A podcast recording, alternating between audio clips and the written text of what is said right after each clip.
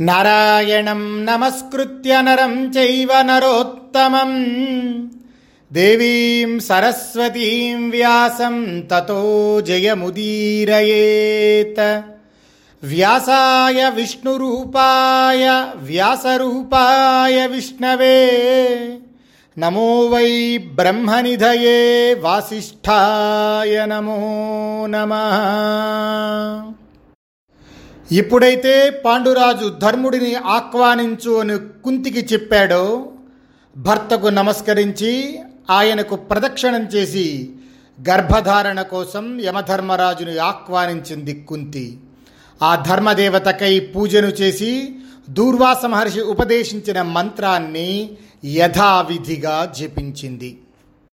ఆ జగామ తతో దేవ ధర్మో మంత్రబలాత్ తత విమానే సూర్య సంకాశే కుంతి యత్ర జపస్థిత. మంత్రబలం వలన సూర్య తేజస్సు గల విమానంలో ధర్మదేవత అయినటువంటి యమధర్మరాజు కుంతి జపిస్తున్న ప్రదేశానికి వచ్చాడు. విహస్యత తాం తతో బ్రూయాహ కుంతి కింతే దదామ్యహం సాతం విహస్యమానాపి పుత్రం దేహ్య బ్రవీదిదం యమధర్మరాజు చిరునవ్వు నవ్వి కుంతి నీకు నేనేమి ఇవ్వాలి? అని చెప్పి అడిగాడు. వెంటనే కుంతి మహాధర్మ నాకు కుమారుణ్ణి ప్రసాదించు అని అడిగింది. ఆ ధర్ముని తేజస్సు వల్ల ఆయన అనుగ్రహం వల్ల సమస్త ప్రాణులకు హితకరుడైనటువంటి కుమారుణ్ణి పొందింది కుంతి. చంద్రుడు జ్యేష్ఠా నక్షత్రంలో ఉండగా సూర్యుడు తులారాశిలో ఉండగా శుక్లపక్షంలో పంచమియందు ఎనిమిదవ లగ్నమైనటువంటి అభిజిత్ లగ్నంలో కుంతీదేవి ఉత్తముడైన కుమారుణ్ణి కన్నది. ఆ కుమారుడు పుట్టగానే అశరీరవాణి ఆకాశము నుండి ఇలా పలికింది.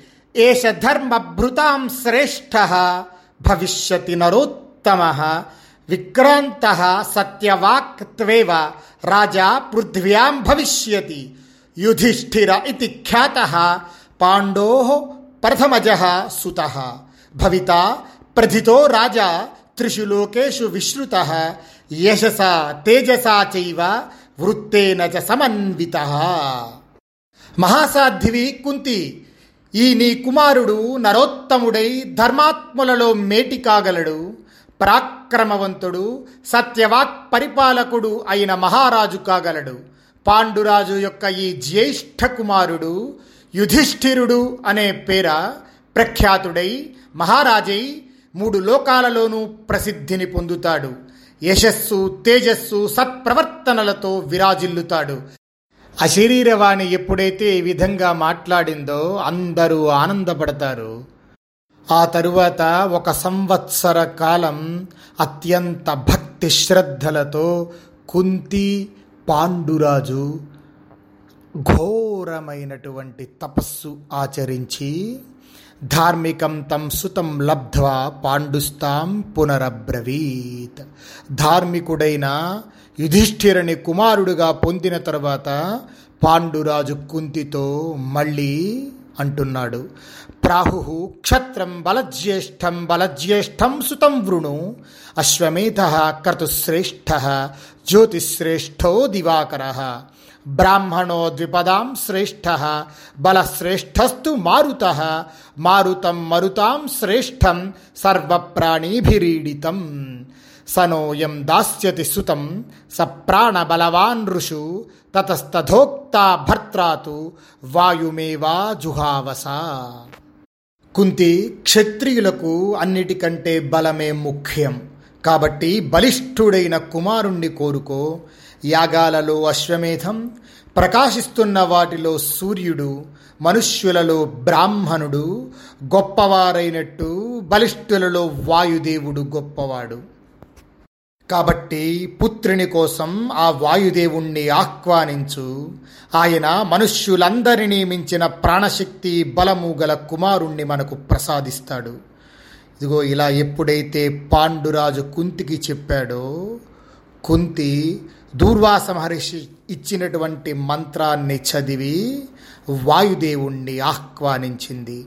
తతస్తామాగతో వాయు మృగారూఢో మహాబల కింతే కుంతి దదామ్యద్య బ్రూహియత్తే హృది స్థితం మహాబలవంతుడైనటువంటి వాయుదేవుడు వాహనాన్ని ఎక్కి ఆమె దగ్గరకు వచ్చి కుంతి నీ మనస్సులోని కోరికను చెప్పు నేను నీకేమి ఇవ్వగలను అని చెప్పి అడిగాడు సాసలజ్జా విహస్యాహ పుత్రం దేహి సురోత్తమ బలవంతం మహాకాయం సర్వదత్ప వాయుదేవుడు వరమడిగేటప్పటికల్లా కుంతి అంది వాయుదేవ మహాబలవంతుడు మహాకాయుడు అందరి దత్పాన్ని అణచగలవాడు అయిన పుత్రుణ్ణి నాకు ప్రసాదించు అని చెప్పి వరమడిగింది. తస్మా జజ్ఞే మహాబాహు భీమో భీమ పరాక్రమ తవప్యతి బలం జాతం వాగువాచా శరీరిణి. సర్వేషాం బలినాం శ్రేష్ఠ జాతోయమితి భారత. ఇదమత్యద్భుతం చాసీత్ జాతమాత్రే వృకోదరే. ఎందకాత్ పతితో మాతు శిలాం గాత్రైర్వచూర్ణయత్ ఆ వాయుదేవుని ద్వారా భయంకర పరాక్రమశాలి మహాబాహువు అయిన భీముడు జన్మించాడు. ఆ భీముణ్ణి ఉద్దేశించి అశరీరవాణి ఇతడు బలవంతులందరిలోనూ శ్రేష్ఠుడు అని చెప్పి పలికింది. ఇదిగో అప్పుడే ఒక అద్భుతమైన సంఘటన జరిగింది. భీముడు పుట్టి పుట్టగానే తల్లి ఒడిలో నుంచి జారి ఒక బండరాయిపై పడ్డాడు. ఎప్పుడైతే భీముడు ఆ రాయి మీద పడ్డాడో ఆ రాయి చూర్ణమై పొడి పొడి అయింది. అదేవిధంగా కుంతి భీముణ్ణి ప్రసవించిన పదవ రోజు భీమునితో పాటు ఒక అందమైన సరస్సు దగ్గరికి వెళ్ళి స్నానం చేసి మళ్ళీ పర్ణశాలకి వస్తూ ఉండగా ఒక పెద్ద పులి ఆవిడ్ని చంపాలని చెప్పి ఆవిడ మీదకి దూకుతూ ఉంటే పాండురాజు దీనిని చూసి తన మూడు బాణాలను తీసి వింటికి పెట్టి లాగి వదులుతాడు. ఎప్పుడైతే పాండురాజు యొక్క బాణాల దెబ్బ తగిలిందో ఆ పులి గట్టిగా పెద్దగా అరుస్తూ నేల కూలింది. ఇదిగో ఆ భయంకరమైన ధ్వని విని భయపడి కుంతి చేతిలో పిల్లవాడు ఉన్నాడన్న విషయం కూడా మర్చిపోయి మూర్ఛపోయింది. తన ఒడిలో నిద్రిస్తున్నటువంటి భీమసేనుడు ఆ నిమిషానికి ఆమెకి గుర్తుకు రాలేదు. అప్పుడు ఆ కుమారుడు పిడుగుపాటుగా కొండపై పడ్డాడు.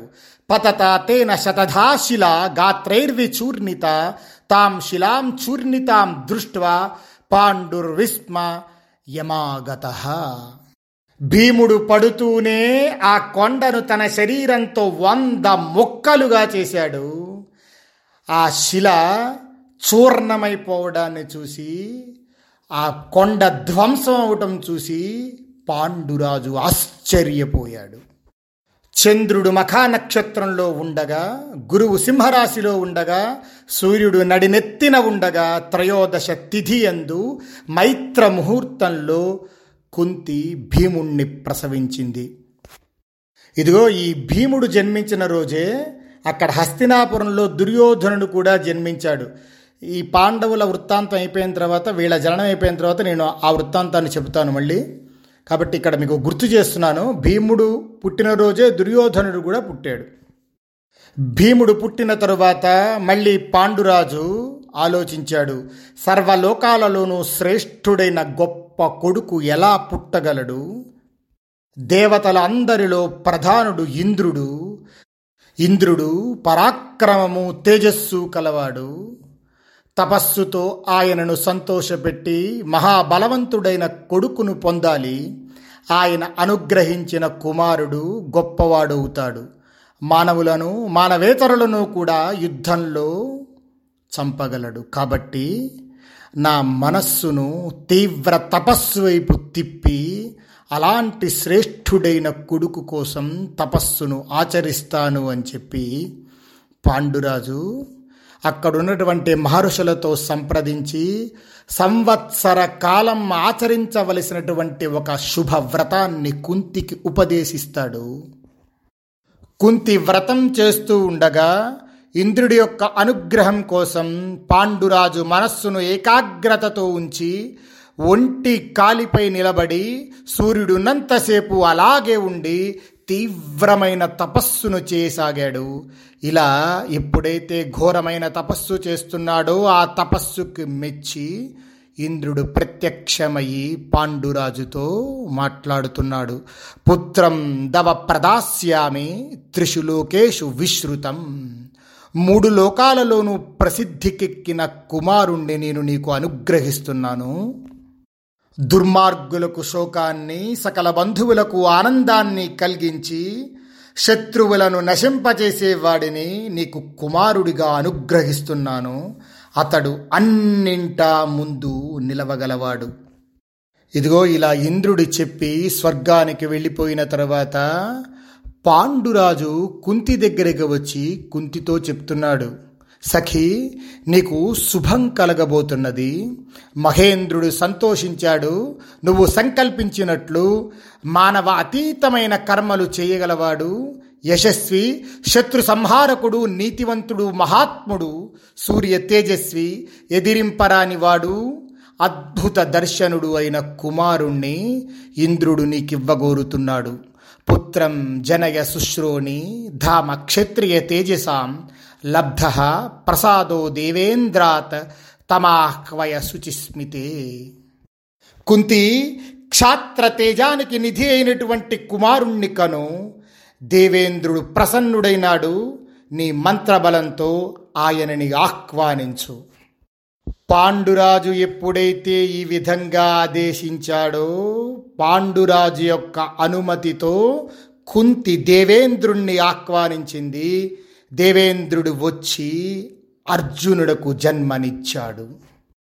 ఉత్తరాభ్యాం తు పూర్వాభ్యాం ఫల్గునీభ్యాం తతో దివా జాతస్తు ఫాల్గుణే మాసి తేనాసౌ ఫాల్గుణ స్మృత. ఫాల్గుణ మాసంలో పూర్వ ఫల్గుని ఉత్తర ఫల్గుని నక్షత్రాల సంధి కాలంలో పూర్వ ఫల్గుని అంటే పుబ్బ ఉత్తర ఫల్గుని అంటే ఉత్తరా నక్షత్రం ఈ రెండు నక్షత్రముల యొక్క సంధి కాలములో పగటిపూట అర్జునుడు జన్మించాడు. అందువల్ల ఈ పాల్గొన మాసంలో పాల్గొని తిథి ఎందు పుట్టాడు కాబట్టి పాల్గునుడయ్యాడు అర్జునుడు. అర్జునుడు జన్మించగానే గంభీరమైన నాదంతో ఆకాశాన్ని ప్రతిధ్వనింపజేస్తూ ఆశ్రమవాసులైనటువంటి సర్వ ప్రాణులు వింటుండగా కుంతితో అశరీరవాణి పలుకుతుంది.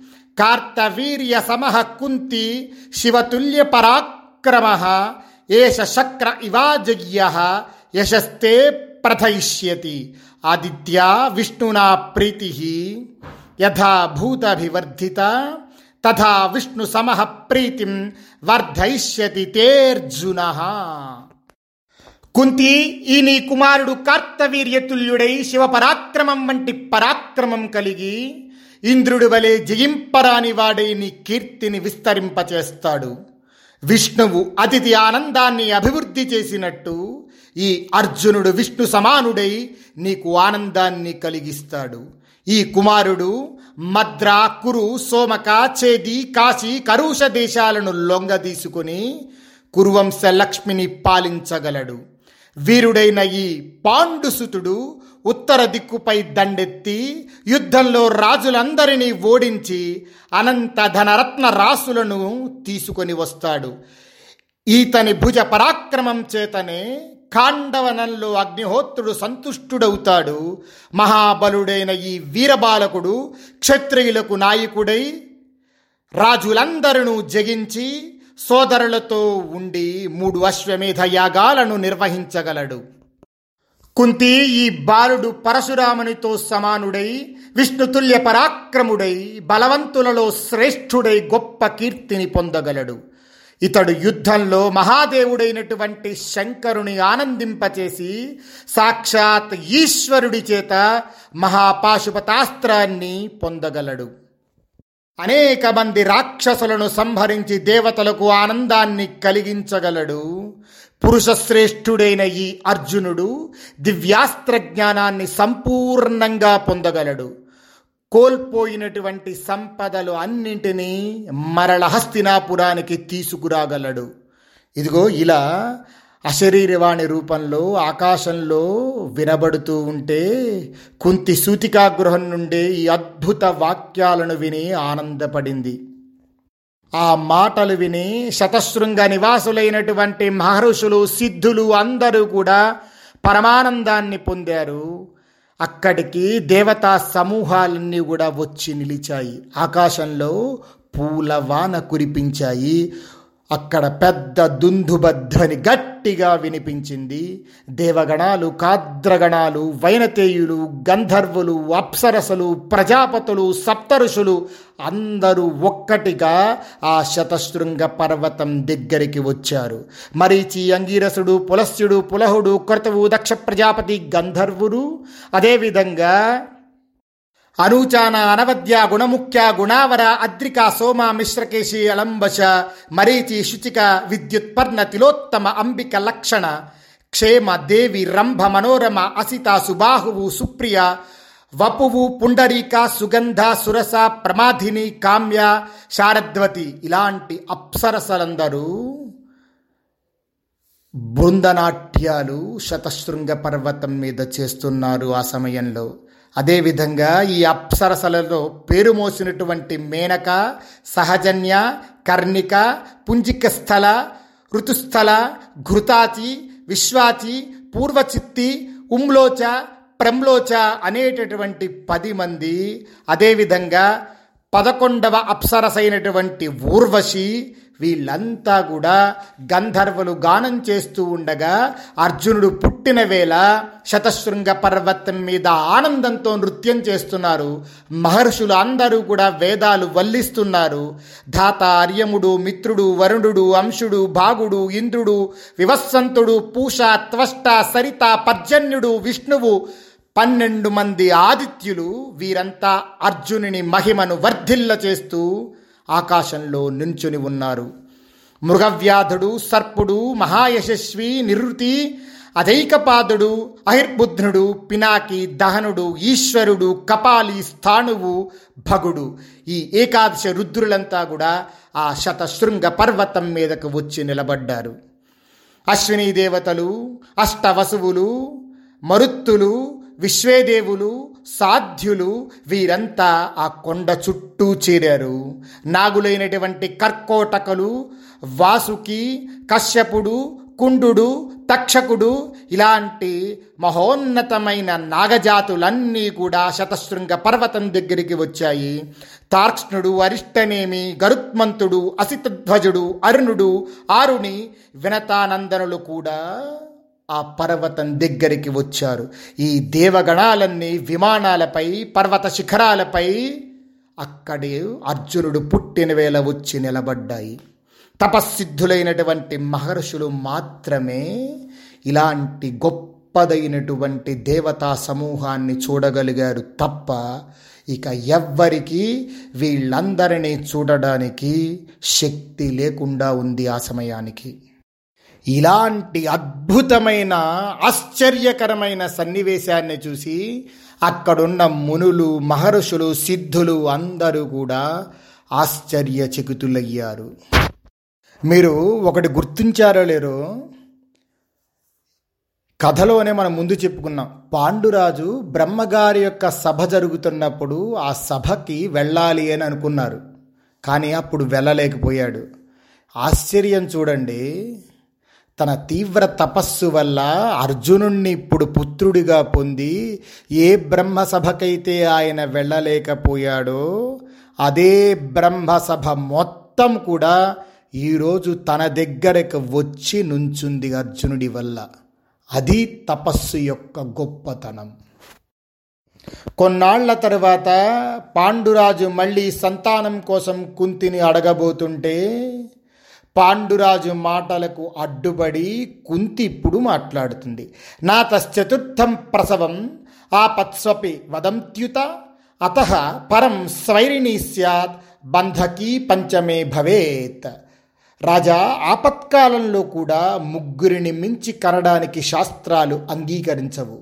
నాలుగవ సంతానాన్ని కోరిన దానిని స్వైరిణి అని ఐదవ సంతానాన్ని కోరిన దానిని బంధకి అని పిలుస్తారు. నీకు తెలియదా సత్వం విద్వన్ ధర్మమివం అధిగమ్య కథం ను మాం అపత్యార్థం సముత్క్రమ్య ప్రమాదాదివ భాసతే. రాజా నీకు ఈ విషయం తెలిసి కూడా ధర్మలోపాన్ని అంగీకరిస్తూ మళ్ళీ సంతానం కోసం నన్నెందుకు ప్రోత్సహిస్తున్నావు? అని కుంతి అడిగేసరికి అప్పుడు పాండురాజు అంటున్నాడు ఏవమే తద్ ధర్మశాస్త్రం యథా వసతి తత్ తథా. కుంతి నిజమే ధర్మశాస్త్రం అలాగే ఉంది నువ్వు చెప్పింది వాస్తవం. ఇదిగో ఇలా కుంతికి ముగ్గురు కొడుకులు పుట్టారు. అక్కడ ధృతరాష్ట్రునికి వంద మంది కొడుకులు పుట్టారు. ఇది చెప్పా కదా తర్వాత మళ్ళీ మనం ఆ సంతానాన్ని గురించి తర్వాత చెప్పుకున్నాం అంటే ఈ సమయానికి ధృతరాష్ట్రికి వంద మంది పుట్టేశారు. ఆ తరువాత మాద్రి ఏకాంతంలో పాండురాజుతో మాట్లాడుతుంది. మహారాజా నువ్వు పిల్లలను కలనేలి స్థితిలో ఉన్నా నేను బాధపడటం లేదు. నేను కుంతీదేవి కన్నా అన్ని విషయాల్లో మిన్న. అయినా మహారాణ్ణి కాలేకపోయాను. దానివల్ల కూడా నేను బాధపడటం లేదయ్యా. గాంధారికి వంద మంది కొడుకులు పుట్టారు. అది విని కూడా నేను బాధపడటం లేదు. ఇదంతు మే మహత్ దుఃఖం తుల్యతాయామ పుత్రత దిష్ట్యా త్విదానీం భర్తృత్మే కుంత్యామప్యస్తి సంతతి. నన్ను బాగా బాధిస్తున్న విషయం ఒకటి ఉంది. నేను కుంతీదేవి ఇద్దరము నీకు భార్యలమే. కానీ నాకు సంతానం లేకపోవటం మాత్రం దుఃఖ కారణం అవుతుంది అయితే భాగ్యవశాన నా భర్తకు కుంతి గర్భం నుండి సంతతి కలిగింది.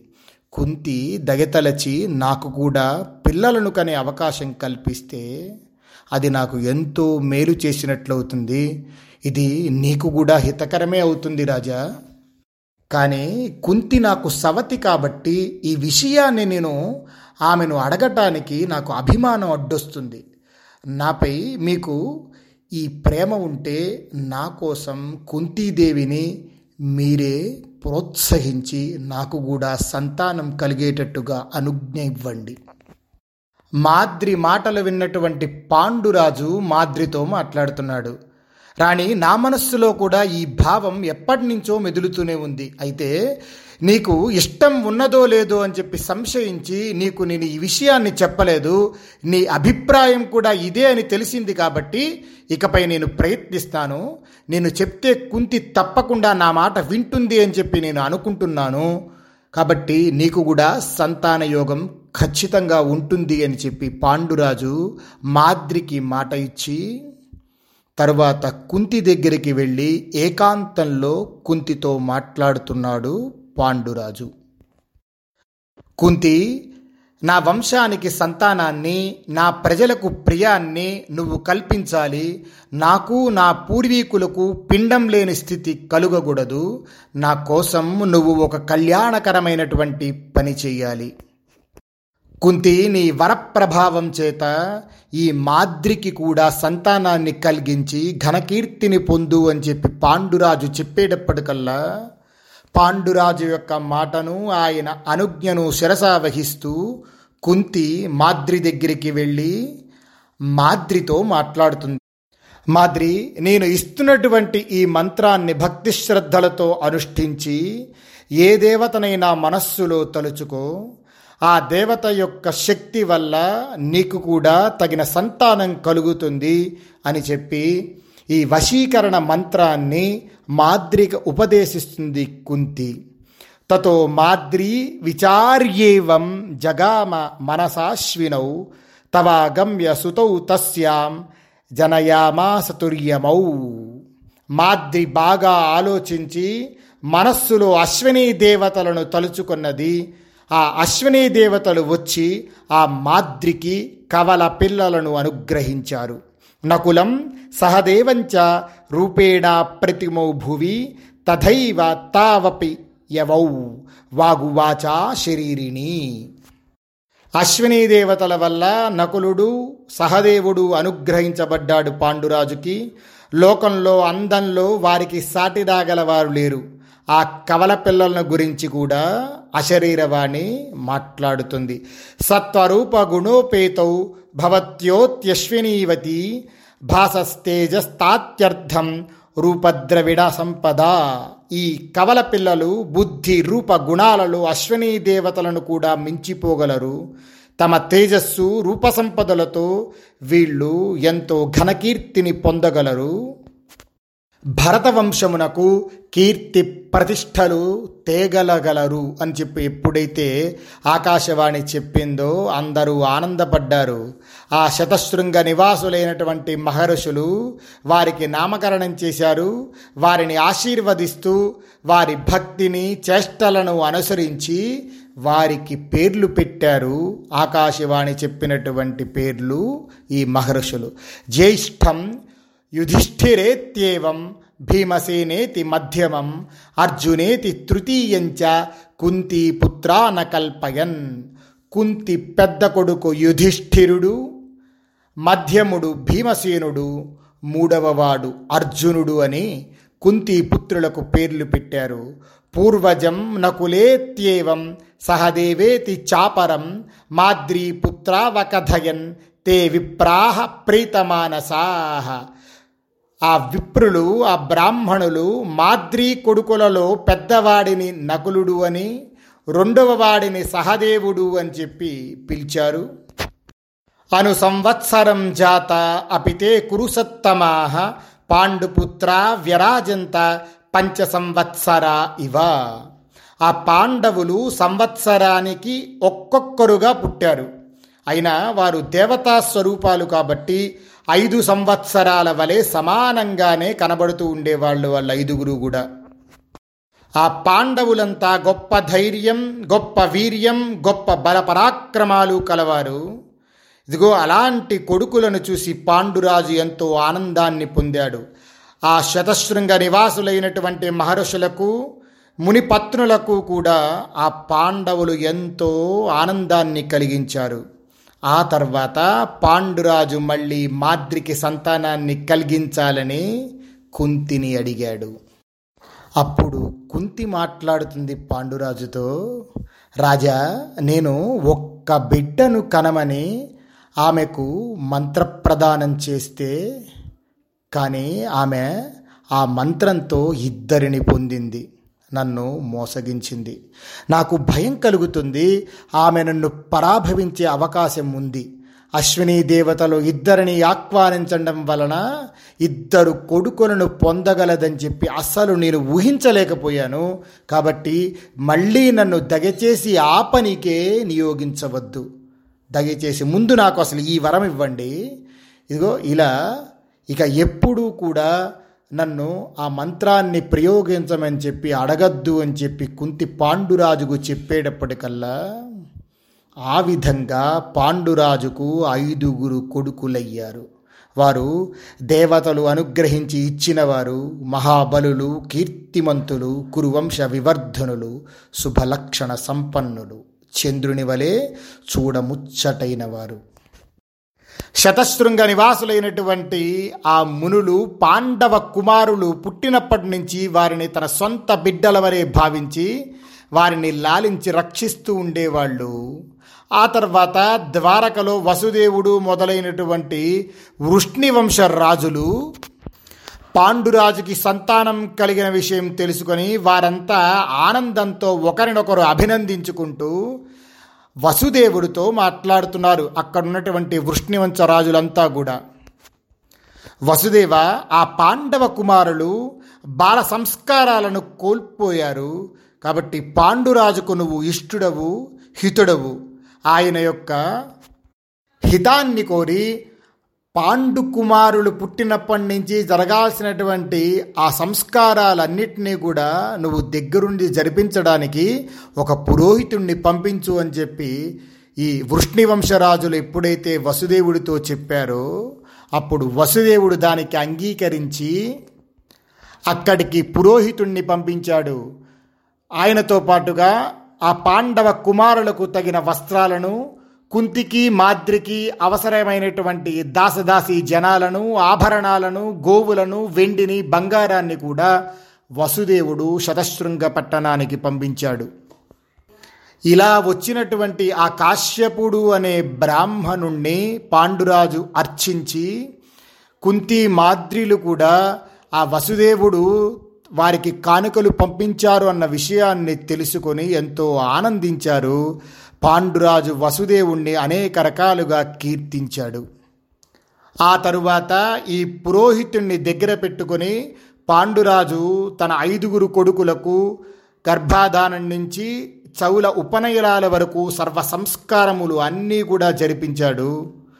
పాండవులు ఉపనయనం అయిన తర్వాత ఉపాకర్మను ముగించుకొని వేదాధ్యయనం చేసి వేద విద్యను నేర్చుకొని వేదములో పారంగతులయ్యారు.